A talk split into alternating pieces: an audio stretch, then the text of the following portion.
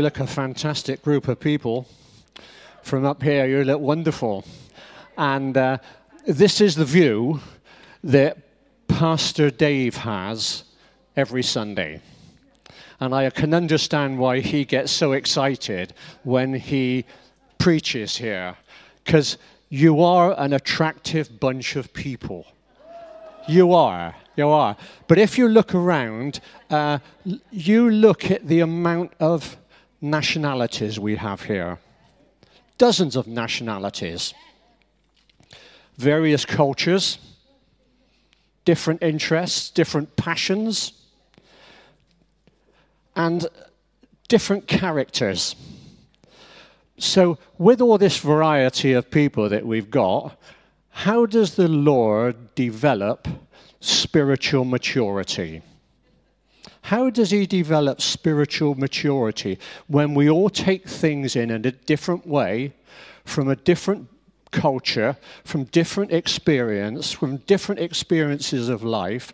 How does he deal with that to bring us up to the level of maturity that he wants? So what we're going to look at, look, we're going to look at some the disciples. We, to see whether we can find any answer to this question from the 12 disciples. And if you want a theme for this morning, it's journey towards maturity. Journey towards maturity, because that is the journey that we are all on. Some are at the first bus stop, some are at the end of the trip. But we're all on this journey of maturity. But there's one disciple I want to look at this morning, and his name is Peter. Now, just pause here. When I said Peter, I want you to retain in your thoughts what you thought of him, what your ideas were of Peter. What do you think he was? What kind of example did he set? So we're going to concentrate on this man. I want you to keep that in your mind about what your thoughts are about Peter, because we're going to look at this at the end and hopefully your minds may change. Your minds may change. So, the first scripture we're going to look at is Matthew 10, verse 2. And it says, the sign of a future leader. Now, the names of the 12 apostles are these first, first Simon, who is called Peter, and Andrew his brother, James the son of Zebedee, and John his brother. Now, first in Greek is protos, meaning chief or leader. So we've got in this scripture that Peter is chosen as a leader. Now, in the Gospels, John and Judas are mentioned 20 times. Andrew is mentioned 12 times, and Thomas is mentioned 10 times. But Peter is mentioned over 120 times. So that would indicate that there is some, something quite unique about this man. A bit of background to Peter. Peter was born probably around 1 AD in a place called Bethsaida. Many of us have been there. Bethsaida. Now, later on, Jonah, which was Peter's father, not Jonah and the whale, Jonah moved the family about five miles west to a place called Capernaum. Capernaum. Now, Capernaum was on the great trade route. And this trade route was called the Way of the Sea. Now, we have an image here. So, the great trade route came from Egypt following the coast up to Caesarea, which was the port town that Herod the Great built. The way of the sea then turns east across the Jezreel Valley into Galilee, and it then passes through this town called Capernaum. It then goes north, following the Jordan River, up to Damascus. From Damascus, it carries out through Mesopotamia and then on to the northern empires. So you can see how this, this uh, route had a specific call to be able to deliver messages throughout the Near East. Now, someone once wrote Judea is on the way to nowhere, Galilee is on the way to everywhere. And I think with that image, you can see exactly what that is. Now, Capernaum, I'm giving you as a background because the more information you can get about Peter, the better it is. It was a prosperous trading town, had a population of probably 12 to 1500. But fishing was, was its main industry. They were the family, Peter's family, were probably all fishermen. They had their own business. They were in partnership with a two called James and John, which we'll come along to later on. Peter also had a brother called Andrew. Now, these fishermen, give you an idea of what they're like. They are roughnecks. They are roughnecks. They are strong because of the, the, the, manual work that they have to do. They are fearless because of the conditions that they had to deal with on the Sea of Galilee. And for those of you that were with us on our tour of Israel last year, we saw for ourselves the impact of a storm on the Sea of Galilee. And it is vicious. It is vicious. So these are the kind of conditions that, that, that Peter had to deal with. Now, we, we we come across to Peter when in his mid to late 20s. Okay? Now then, Peter, bear with me on this because this information you will find so useful as we move on. Now, Peter, or Simon, pronounced Shimon. Shimon. There are seven Shimons in the gospel. Now, Shimon relates to the Hebrew word Shema. Shema means to listen, to hear, or obey. Now, this is the Shema. This is a prayer that every Jew would recite each day, and they still do it today. Now, then, this Shema is the bedrock of Shimon. This is the bedrock of Peter's name. Now, when you understand this, well, I'm going to read it to you. Right, this is the Shema. Hear, O Israel, the Lord our God, the Lord is one. You shall love the Lord your God with all your heart, with all your soul, with all your strength. These words which I command you today shall be in your heart. You imagine that if your name was called to love the Lord your God with all your heart, with all your mind, and with all your strength. And hear, O Israel. So, what, the, what, what Shema is really saying is there's one God the God of Israel. This is what his name means. So you can see how important the name is. Now, Peter, the root word in Greek is Petros, meaning rock or stone. And this is going to crop up again. So the his name is Shema ben Jonah. That's his name. Shema ben Jonah. Simon, son of Jonah. Now, what this means is the character of the Father comes out through the Son. I think we know someone else like that. The character of the Father comes through the Son. So we're, we're going to look now on the first encounter that our friend Peter had with Jesus. Now, Jesus had walked about 80 miles from Nazareth to the Jordan. It would have taken him about five, five, five days. Okay, he comes down and he's baptized, and immediately after he's baptized, he is then sent into the desert where he fasts and prepares for 40 days for a battle with the devil.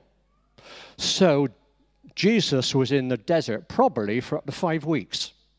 Have you ever thought what it's like fasting, living in the desert for five weeks?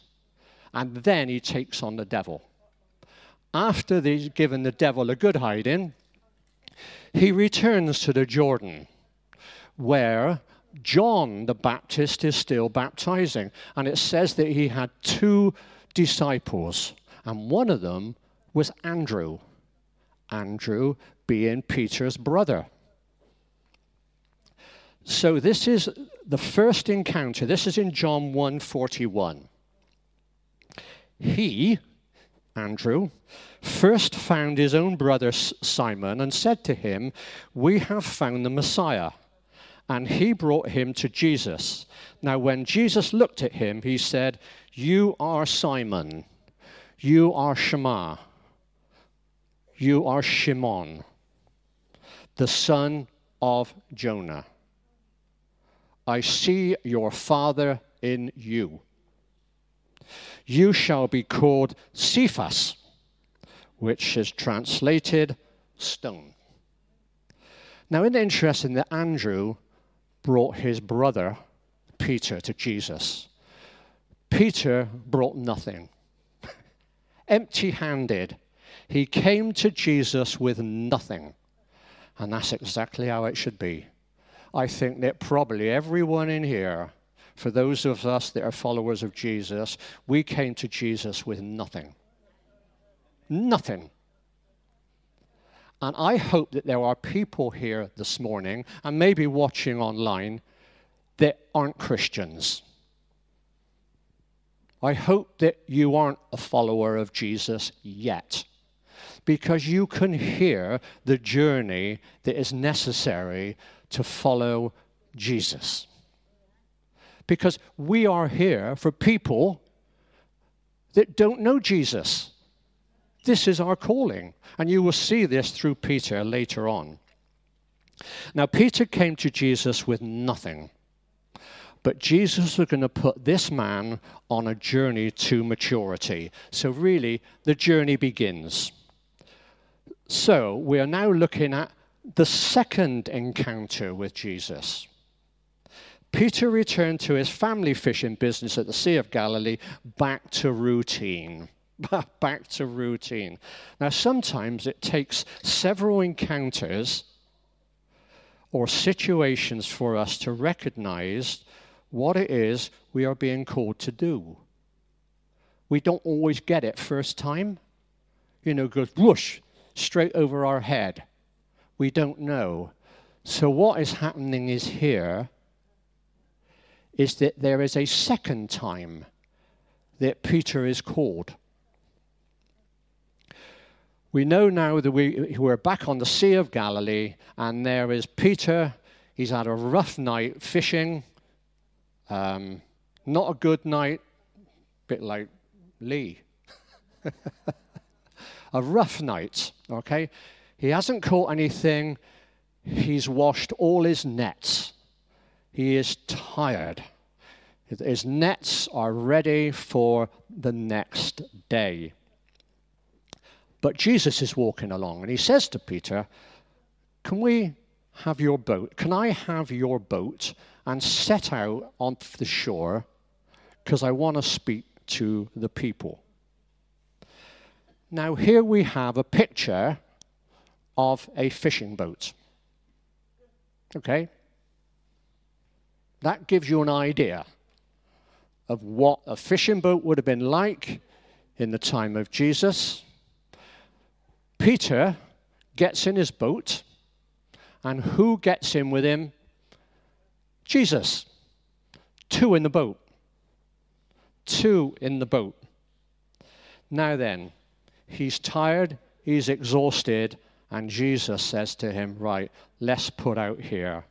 So, what is happening with Peter is that he is having his first test, his first test of obedience.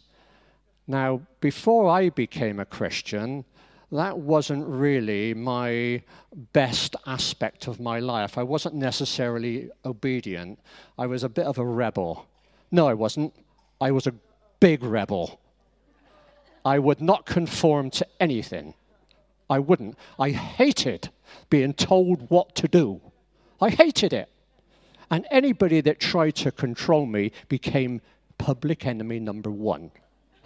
that has changed somewhat. But I don't know that Hillary would agree with that all the time.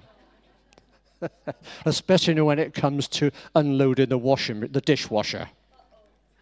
Right, let's have a look at this. The first test, right? The test of obedience. And this is in Luke 5, verse 4 and 5. When he, now, right, Jesus had delivered the message to the people on the shore.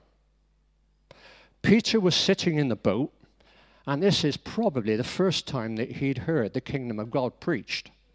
And there's him, Jesus, there, listening to this.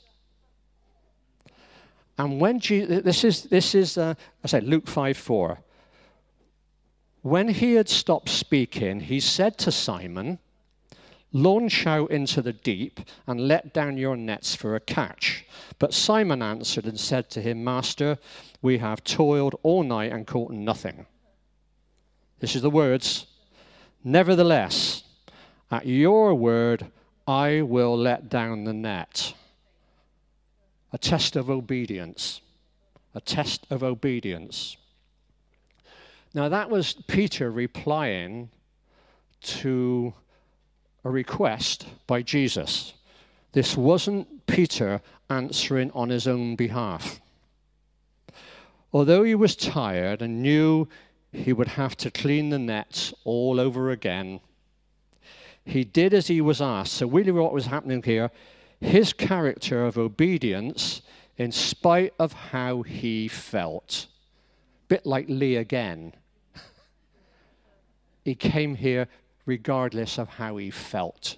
So, can you see how God or how, how Jesus is seeing a character of Peter?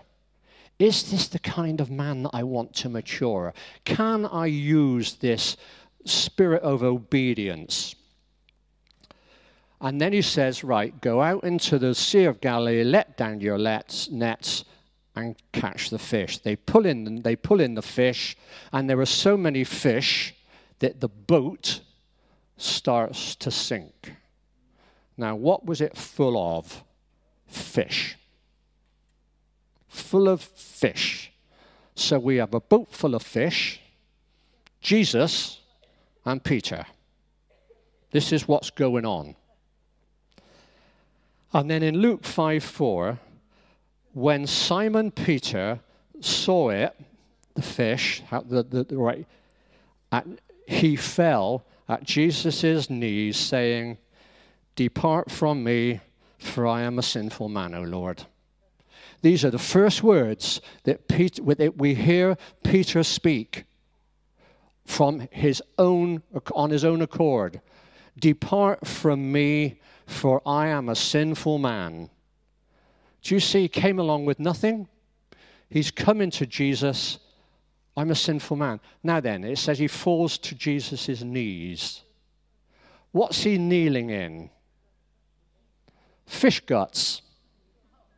Smelly fish. You know, you, you fall down on fish, and a few of them are going to squeeze out, aren't they? And it's a bit like us when we come, when we come to Jesus. We come when we're in a mess we come with smelly, dirty life. Just like, just like Peter. This situation shows another side of Peter. He was brought to that place where he knew he was a sinner. and in the presence of someone very special. He could touch Jesus, he knew his voice. He was looking at him, he was hearing him. He was so focused on Jesus. Without this, how could he lead others to the need of forgiveness? It's all got to be experienced, isn't it? He had to, he had to know what it was to be a sinful man. Now we're going to go on to Peter's test number two. Now we're, I mean, I'm, I'm following Peter with this. I mean, if there's anybody in the Bible that I identify with, is my mate Peter. Is my mate Peter. Um, right, so this is the second test. This is what Jesus says to Peter after seeing him fall to his knees and acknowledge he's a sinner. And Jesus said to Simon, or Jesus said to Shimon, Do not be afraid. From now on, you will catch men. So when they had brought their boats to land, they forsook all and followed him. They gave up their business. Would you do that? Right. Forget the business. It's gone. I'm walking away from it. Now, who's going to carry on the business? It's the family. The family. Remember, I'm going to try and explain a bit to you about, about Near Eastern culture around this. See, Near Eastern culture was that the family lived together as like a mini community. You know, that they, the, the parents, the grandparents, the kids, they would all live together and they would learn from each other. There was communal living, living uh, learning from each other to observe others' behavior and how they lead their lives. Now, this is an interesting one. Peter and Andrew had left the business. James and John had left the business. The family takes over running the family business to support Peter, Andrew, James, and John. That's what community is supporting. At this particular stage, now remember, Jesus had accumulated his 12 disciples now. He got them all. He's got a full contingent of disciples. Now, Jesus moves from Nazareth, about 30 miles, to Capernaum. Now remember, Capernaum is on the way of the sea, from Egypt, from Mesopotamia up to Europe. It comes through the front door of Peter and Andrew, and Jesus walks in. Now, I don't think that was a coincidence. That, that God had put into Jonah, his father, I want you to move down the coast to Capernaum. Because in 30 years' time, I have a man that is going to come and live in your house. And the impact that this person is going to have on the whole world is going to start from where you live Capernaum. Now, Peter was married because we know that Jesus healed his mother in law. But also in, in one of his epistles, he, t- he t- calls himself one of the elders, which would imply that he was married and his children were believers. That's the, that's the essence of what he is saying. So, what we have here in this little place in Capernaum is a community of followers with Jesus at the center A bit like kings, isn't it? What happened in Capernaum is happening here. A community of followers of Jesus with him at the center. And this, because we often think that Jerusalem was the start of the first church. But for me, I think Capernaum was. I really think Capernaum was. Now then, we know that Peter is obedient, he has got faith, but now this is where Peter and the 12 are let loose. now, this is where it, get, it gets really interesting. The third test, test of trust. This is the test for Peter. And this is in Luke 9 3 to 5. Hang on, I've got to drink a minute.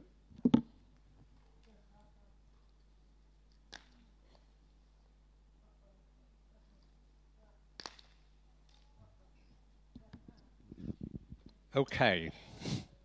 This is, this, is, this is, I think, quite incredible.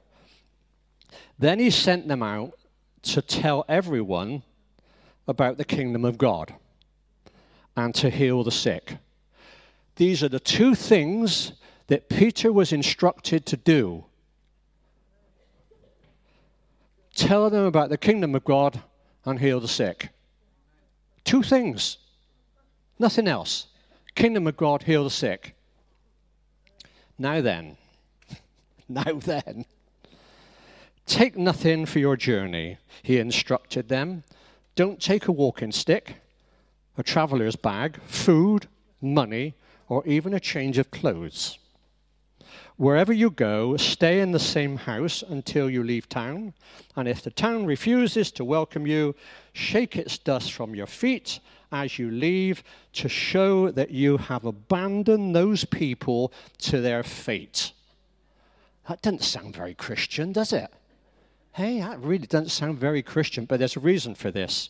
See, Peter needed to learn how to keep focused, not to be distracted and waste time on spiritual rebels. That was me. Spiritual rebels. Don't waste time on him. He's not ready yet. He's got a lot of his ego to be knocked out of him before he gets to that place. And I think that many of us can identify with this. Stick to what you are called to do. This would be essential for Peter when he starts the church. Now, I'm going to go off script here a bit. Right, I usually sit somewhere over there, so I'm going to figuratively put myself over there with Hillary, all right? And I am Jesus. Hmm, quite, quite a claim to fame. At this moment, I'm going to be Jesus. You are going to be Peter. You are going to be Peter. And I'm Jesus. Peter, leave your coat on the chair. Leave your handbag on the floor. Leave your rucksack on the floor. Leave your mobile phone and purse on the chair. Stand up, go out that door, and walk to Usk. Walk to Barry. Walk to Cardiff. Walk to Abergavenny knock on someone's door and say, I want to stay with you for as long as I need to. And then you've got to get out on the street and tell them about the kingdom of God and heal the sick. What would your response be to that? But Peter did it. What a man. What an incredible guy he is. I, do you know, I don't know that I could do that. I really don't. I understand it. I understand. And I know that that is what I'm called to do. But my calling to people is going to be different to yours. I know where I am called to go and to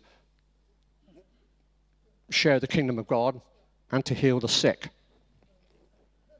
Now, what we're going to do this is for those of you that have been to Israel, you're going to love this. You are going to love this, all right? Jesus takes the disciples up north and they come to a place called Caesarea Philippi. Now, Caesarea Philippi is a pagan worship center. So they would go there and they would worship all these different gods. So it was a, pick and mix of God much like it is today. Make God up as you want. You know, I'll have a bit of this, I'll have a bit of that, that will be my God. And that is what it was in Caesarea Philippi. So, what they would do, they would take their sacrifices, and there was a cavern, which you will see. There is a cavern there, which they would throw their sacrifices in to appease their gods, to save them from death. Also, there were temples that Herod and later on Philip, his son, had built to worship the emperor because he was considered to be God. So they were standing there, or whatever they were doing, because I wasn't there, but I'm just a bit of poetic license. Jesus says to the tribe, the 12 of them, Who do people say I am? Now, you and Matt, if you ask, go out on the street, out Lower Dock Street, and ask someone there, who do you say he is? Oh, he's a good guy, isn't he? Jesus is a good guy. Yeah, I think he's all right. Uh, he might be John the Baptist. He might be Elijah. He might be one of the prophets. This is what they would all been saying. But then, this is where Jesus really wants a from the Spirit answer. This is in Matthew 16, verse 13. Wait for that to come up because I can see it from there. Here we are. Discerning the Spirit of God. This is Jesus now speaking to them, but we're going to be, put it in the context of Peter. He said to them, But who do you say that I am? Who do you say I am? Simon Peter answered and said, You are the Christ, the Son of the living God. Jesus answered and said to him, Blessed are you. Here was the full name Shimon ben Jonah. He is, he is expressing the character of his father. Expressing the character of his father. His father is now in heaven. For flesh and blood has not revealed this to you, but my Father who is in heaven. And I also say to you that you, Peter, and on this rock I will build my church, a group of followers, and the gates of Hades shall not prevail against you. Betty, could you put the previous picture on? Right. Now look at this picture. There is the cavern, which they would have thought is the gates of hell. And in front of it is the source of the, one of the sources of the River Jordan.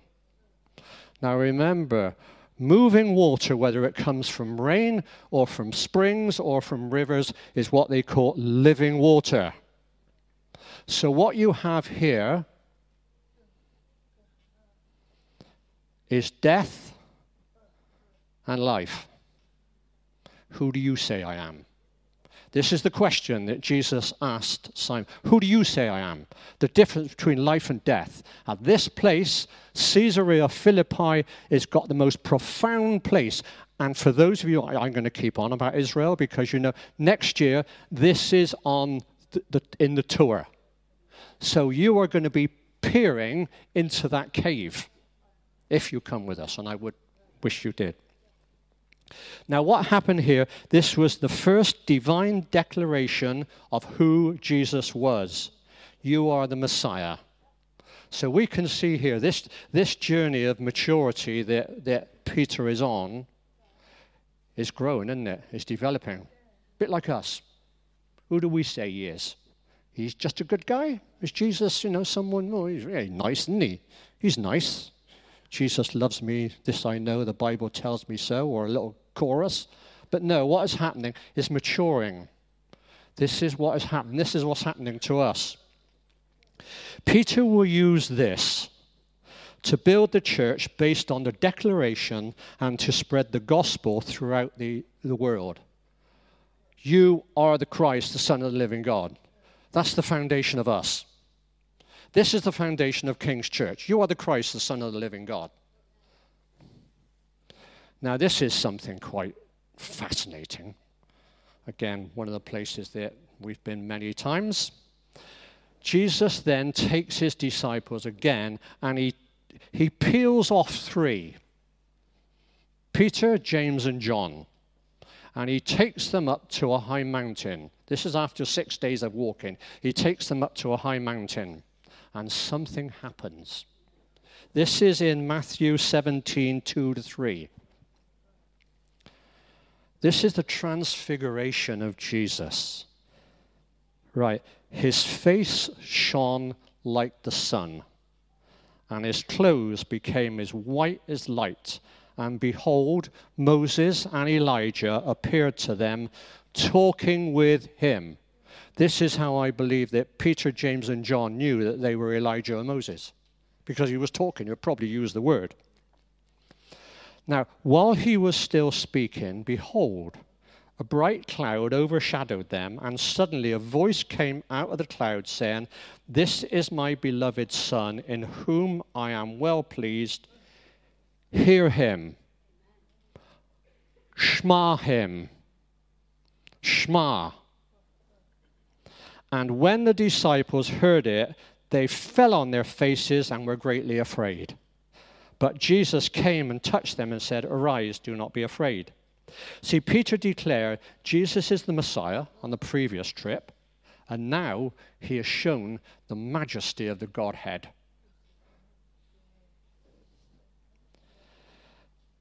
This was showing Peter that the covenant with Moses and the words of the prophets were being fulfilled through a new covenant. Through a new covenant the audible voice of God was heard This is my son. Hear him. Hear him. The majesty of the Father is seen in the Son. Isn't that amazing? The majesty of the Father, the Godhead, is seen in Jesus at the Transfiguration. Now, if you, th- if you think now of what, voila Revelation 1:16. Now I've read to you about what Peter, James and John experienced. A glimpse, this is there we are. A glimpse of heaven and a revelation of the future. In his right hand he, ha- he held seven stars, and from his mouth came a sharp two edged sword of, of judgment and his face reflected the majesty and the Shekinah glory, was like the sun shining in all its power. This is how he is going to return, but this is how Peter, James, and John saw him. Can you see what Peter was being exposed to for his future calling? But what happened here? Jesus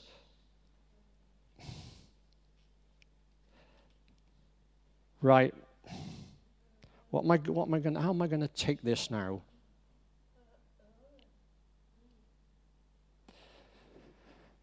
We have, a, we have a man called Peter that is prepared. Here is a man, Paul, that is prepared with a long way to go. But we know that we are on this journey of maturity. Every one of us is on a journey towards maturity. This is how serious this is. All right, so we, we have now a Peter, all right? He's kitted out, isn't he?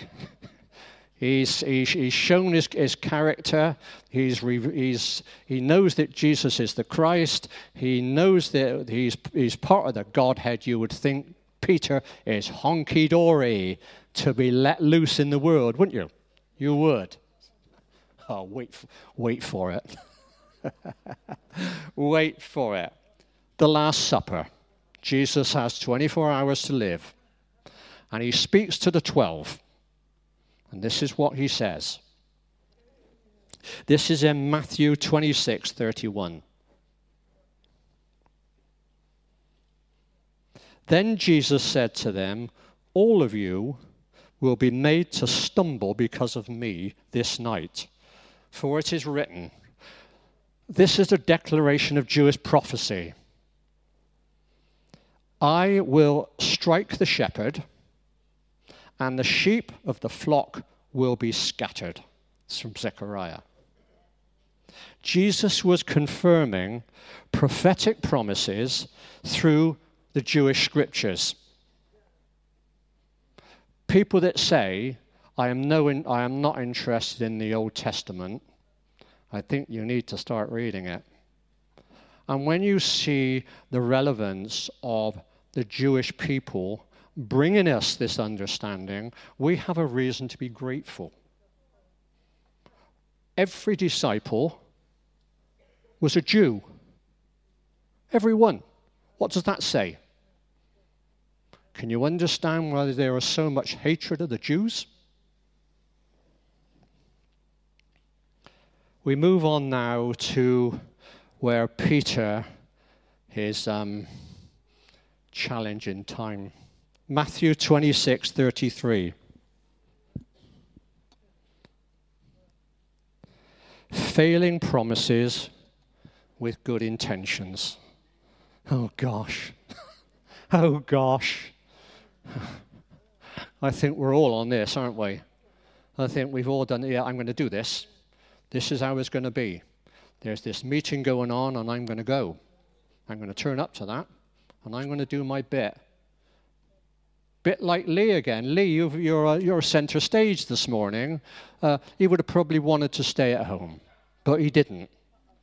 But often we can do, ah, no, it's, it's, I, I, just, I just can't be bothered. What an attitude. I can't be bothered. What would have Peter? We're going to see this later on, so I'm not going to preempt that. Right, this is, this is our friend, Peter. Peter answered and said to him, Even if all are made to stumble because of you, I will never be made to stumble. Well done, Peter. Nice one.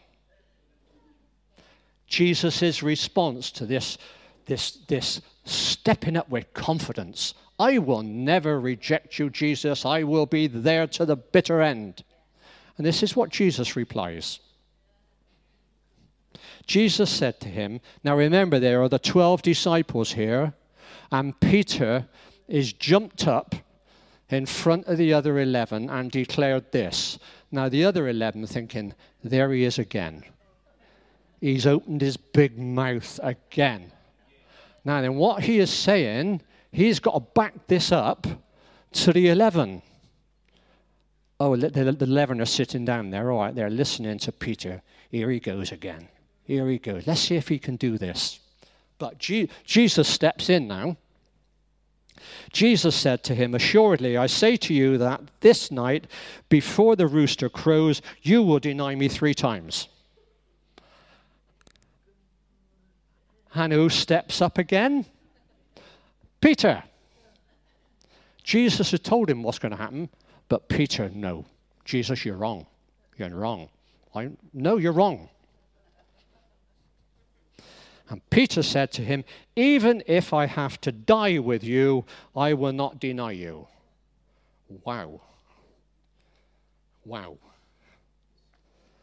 So, what happens now? This is where the rubber hits the road.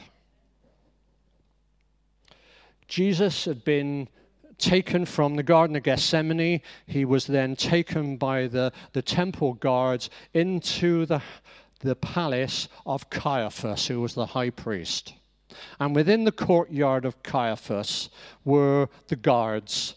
And it was a cold, cold evening, and uh, Peter followed on behind.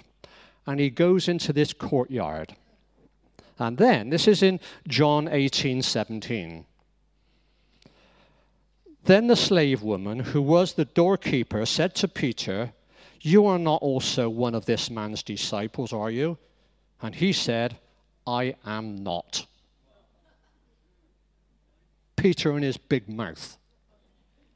Now, the slaves and officers were standing there, having made, now this is really important, made a charcoal fire For it was cold, and they were warming themselves, and Peter was also with them, standing and warming himself. Now, Peter, let's just try and think what Peter had just chopped this guy's ear off. Right? He'd rejected Jesus. Right? He's now in the midst of these soldiers that had just arrested Jesus and taken him into Caiaphas. And here's Peter in the middle of him. What's he doing in there? Peter surely was full of fear and confusion. It was in this state that he denied knowing Jesus. Fear and confusion. Fear and confusion are the things that the devil will use to stop us doing what we're called to do. Fear and confusion. Then we go on to John 18 25. Now, Simon Peter, as a full name, full name, was still standing and warming himself. So they said to him, You are not one of the disciples as well, are you? He denied it and said, I am not. One of the slaves of the high priest, this is high caliber stuff he's around now, who was related to the one whose ear Peter had cut off. Now, the consequence of this for Peter, if he gets found out he's the one that lobbed his ear off, you know, is, is not looking good for him. Did I not see you in the garden with him? Peter then denied it and said, Immediately the rooster crowed. The rooster crowed. And what we come on here is the pain of exposing pride. The pain of exposing pride. And I think we've all I think every one of us, at some degree or some time, we've experienced that. Now, five of those disciples return to Galilee and they start fishing. And Peter says, I am going fishing. They fished all night and caught nothing yet again. So here we have Peter in his little boat on his own. He just returned from Jerusalem and all that went on down there, and he's in his boat. Now we have a picture here called If Only. If only. Imagine how Peter is now thinking. Because I've certainly been in this position as I'm sure every one of you has, if only. This is what could have been going through Peter's mind. If only I hadn't said I would never deny him. If only I had not tried to stick around the courtyard. If only I'd kept my mouth shut.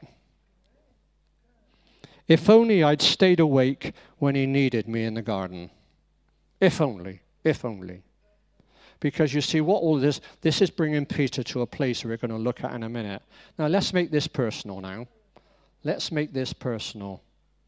Instead of Peter, put, there's a picture of you up there. Right? right? This is us. Put yourself up there. This is you lot. Picture yourself there. If only I hadn't made that comment. If only I hadn't been so quick in finding fault. If only I hadn't been so silly with money. If only I'd been a better parent. See how we identify where Peter was at? Really? But focusing on the past failings and negative thoughts are a major cause of stifling maturity. Don't let the devil take that CD of those things that you did, the things that you said, the things that you failed on, stick it in your head and press the play button. Because that's what you will do. Look what you did. Look what you said. Look at the way you behaved to your wife. Look at what you were like in work all these kind of things. So it's really changing the habits to be positive. The danger of negative thinking and negative thoughts are from the pit of hell. From the pit of hell. What we are now going to look at is how did Jesus help Peter move from a head full of onlys to a heart full of purpose? Excuse me, I'm going to drink again. Are you hanging on all this? Yeah. Good.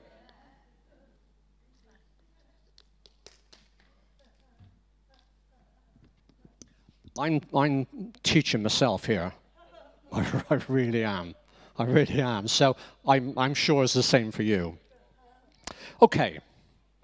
They'd gone out fishing, didn't get any, any luck at all. And then John says, It's the master. He's on the beach. And then Jesus, who's on the beach, he shouts out to them, Cast your net on the right side of the boat, and you will find fish. So they cast it, and they were not able to hold in, haul it in because of the great quantity of fish. Now, this I think is fantastic. This is John 21 7 to 9. Okay. Therefore, that disciple whom Jesus loves said to Peter, It is the Lord. When Simon Peter, full name, Shimon, heard that it was the Lord, he put on his outer garment, for he was stripped for work, and threw himself into the sea. Ah, oh, that's fantastic. That, that is the behavior of a man that is committed. He wants to get to his Savior, regardless of what goes on. I want to get to him. So there's, there's Peter, half dressed, over the side of the boat. Now, it's about, it's about 300 feet. So, distance wise, I suppose it was the length of this hall so Peter leaps in and he's got to get from here to there where Jesus is. So Jesus so Peter is probably doing the breaststroke, the crawl, whatever he might be doing, but he's determined to get to Jesus. And I think it's just wonderful. They get to the shore. Now, can we see this picture of called Peter's primacy?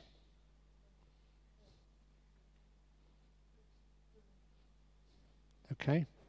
That's it. This is where this took place. This is the beach that Jesus made breakfast for Simon Peter. This is it. We've been there and we've uh, discussed Peter many times. So this will give you an idea. This will give you an idea of the. Anyway. I don't need to say any more. Now, I'm to, this is John 21 7 to 9. Now, when they had finished breakfast, Jesus said to Simon Peter, Simon, son of John, Do you love me more than these? He said to him, Yes, Lord, you know I love you. He said to him, Tend my lambs. He said to him again a second time, Simon, son of John, or Simon, son of Jonah, do you love me? He said to him, Yes, Lord, you know I love you. He said to him, Shepherd my sheep. He said to him a third time, Simon, son of John, do you love me? Peter was hurt because he said to him, Do you love me? And he said to him, Lord, you know all things. You know that I love you. Now, the interesting thing was there's only two references in the New Testament that mentions charcoal fire. Just two. One of those was in the courtyard where Peter denied Jesus. The charcoal fire. The only other time it comes up is the fire that Jesus had made to make breakfast. The charcoal fire. So, what was happening? The fire was demonstrating the purifying power of God to re- reinstate Peter. Jesus of the second chance. Each time Jesus said, Do you love me? it reminded Peter the three times he denied Jesus. Each time Peter said, You know I love you, brought him to a place of deep repentance. You know I love you. But in his mind, oh, look what I did. Look what I did. So it brings to a place of repentance. Each time Jesus said, Feed my sheep, it showed Jesus' forgiveness. Lovely, isn't it? Just lovely. Peter's denial and reinstatement told him two important truths which would be part of the foundation message for the future church. The need to acknowledge your sin and the need for repentance. But most of all, most importantly, the message of grace, the gift of knowing you are forgiven. See, Peter had to experience this to be able to bring this to the future church. Now, I'm running out of time, and there's just one bit that I really need to. It's 11:50. All right, I've, I, I don't want to. Anyway, bear with, bear with after they had been baptized in the Holy Spirit, Jesus had returned to heaven, power came on the disciples. And they storm into the temple, led by Peter. Peter, he's in there and he gets on their case. You are the ones that manipulated the Sanhedrin to get the Romans to crucify Jesus. And he gets on their case. It was you that did that. You handed him to the Romans to crucify him. And then they say, Well, what can we do? Repent and be baptized. And that day, 3,000 people were saved because of what Peter had said. Now, there's one other thing which is really important. They go back into the temple the day after. So this is Peter and John. They're walking up the steps into the temple and they see this guy, uh, a beggar, a lame beggar, being carried into the inner courts to beg. And uh, they walk up to him. Now, here we are. The man that was lame. Peter said, Look at us. This is a man that speaks with confidence. Oh, oh I'm, I'm sorry you're down there. Oh, have you had a bad day? You know, uh, you know, you, you know. Oh, it's tough, and it's really tough. No. Look at us. Be confident. Be confident. The man looked at him. This is in Acts 3 6 to 8. Then Peter said, Silver and gold I do not have. But what I do have, I give you. In the name of Jesus Christ of Nazareth, walk. Taking him by the right hand, he helped him up, and instantly the man's feet ankles became strong. He jumped to his feet and began to walk. Then he went with them into the temple courts, walking and jumping and praising God now then, when Peter said, Silver and gold I do not have, where did he learn that? When Jesus sent them out, don't take money with you, don't take a coat, don't take food, don't. They learned that lesson. It's about what Jesus can do, not what we can do. Because of this, Peter and John were dragged in front of the Sanhedrin. Now, the Sanhedrin are the, the sort of the, the parliament of, of, uh, of the Jewish people, the, the, the, the, the Orthodox. The Orthodox. Now, these are the ones that had Jesus committed. Now, Peter and John are dragged in front of these. And this is in Acts 3:13. In front of the Sanhedrin.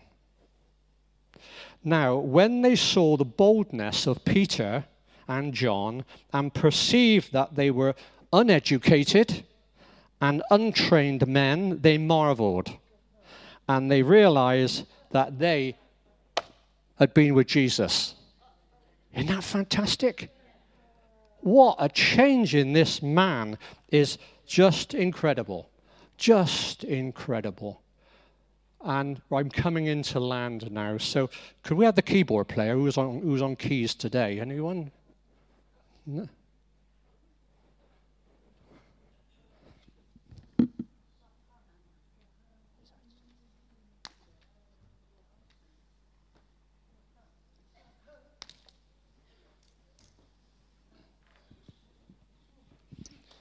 Okay. The journey towards maturity. All of us identify with Peter. All of us are on this journey. All of us. Do we want to take it seriously, or are we just going to hear the story of Peter and thinking, well, that's interesting, isn't it? But what's happened to Peter now? Peter had matured into the man God had called him to be. He knew how he was about to die and could have easily turned away and chosen a comfortable life that would end by natural causes or old age. He could have gone back to being a fisherman, yet he chose to continue following the risen Jesus and put his life on the line to do so. Peter's faith and dedication to the Lord is an amazing example to all Christians. He persevered to the end. He was transformed by his time with Jesus, and especially when he had been filled with the Holy Spirit. It is really a mark of a true believer to repent of sins, learn from mistakes, and grow throughout their life. Peter did these things. In the end, he gave his life for Yeshua, his Messiah. At the age of 65, at the age of 65, tradition says he was crucified in Rome, crucified upside down, because he didn't think he was worthy to be crucified in the same manner as his Savior.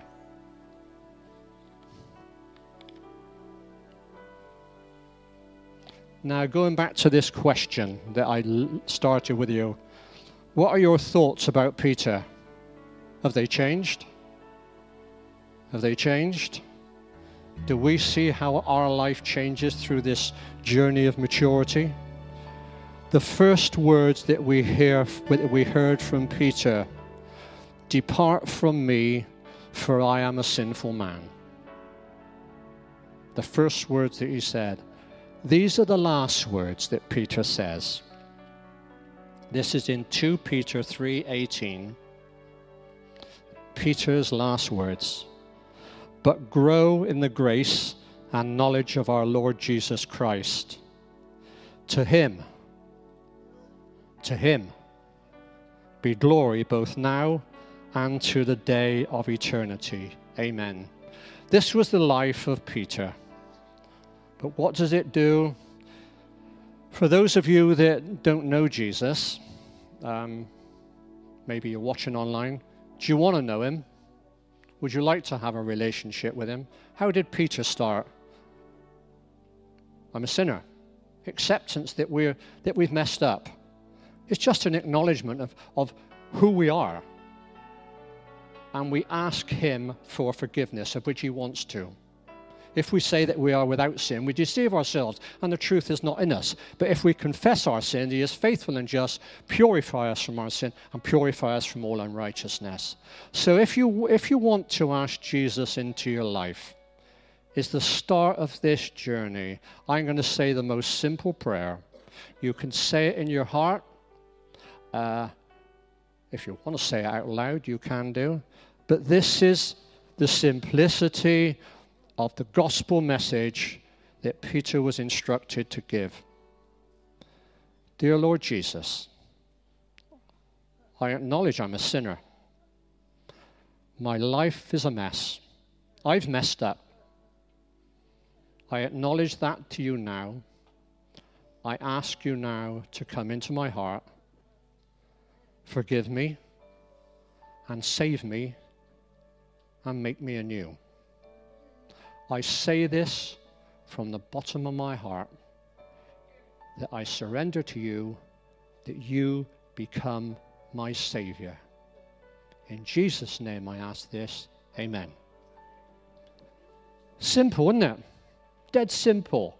So when you leave, if you want to, there is a Bible out the back, which Claire will explain later on. Please take one. So I hope that you've enjoyed this morning. Uh, you are a bit wiser than you were, unfortunately, an hour ago. Uh, uh, but you've, um, you're, you're a wonderful group of people to, to speak to because there's no fidgeting going on. You're all looking and taking on board, and it's so encouraging because I don't do this this often, and I'm really grateful that you've helped me to uh, to glorify Him, because that's what it's about. Amen. Amen.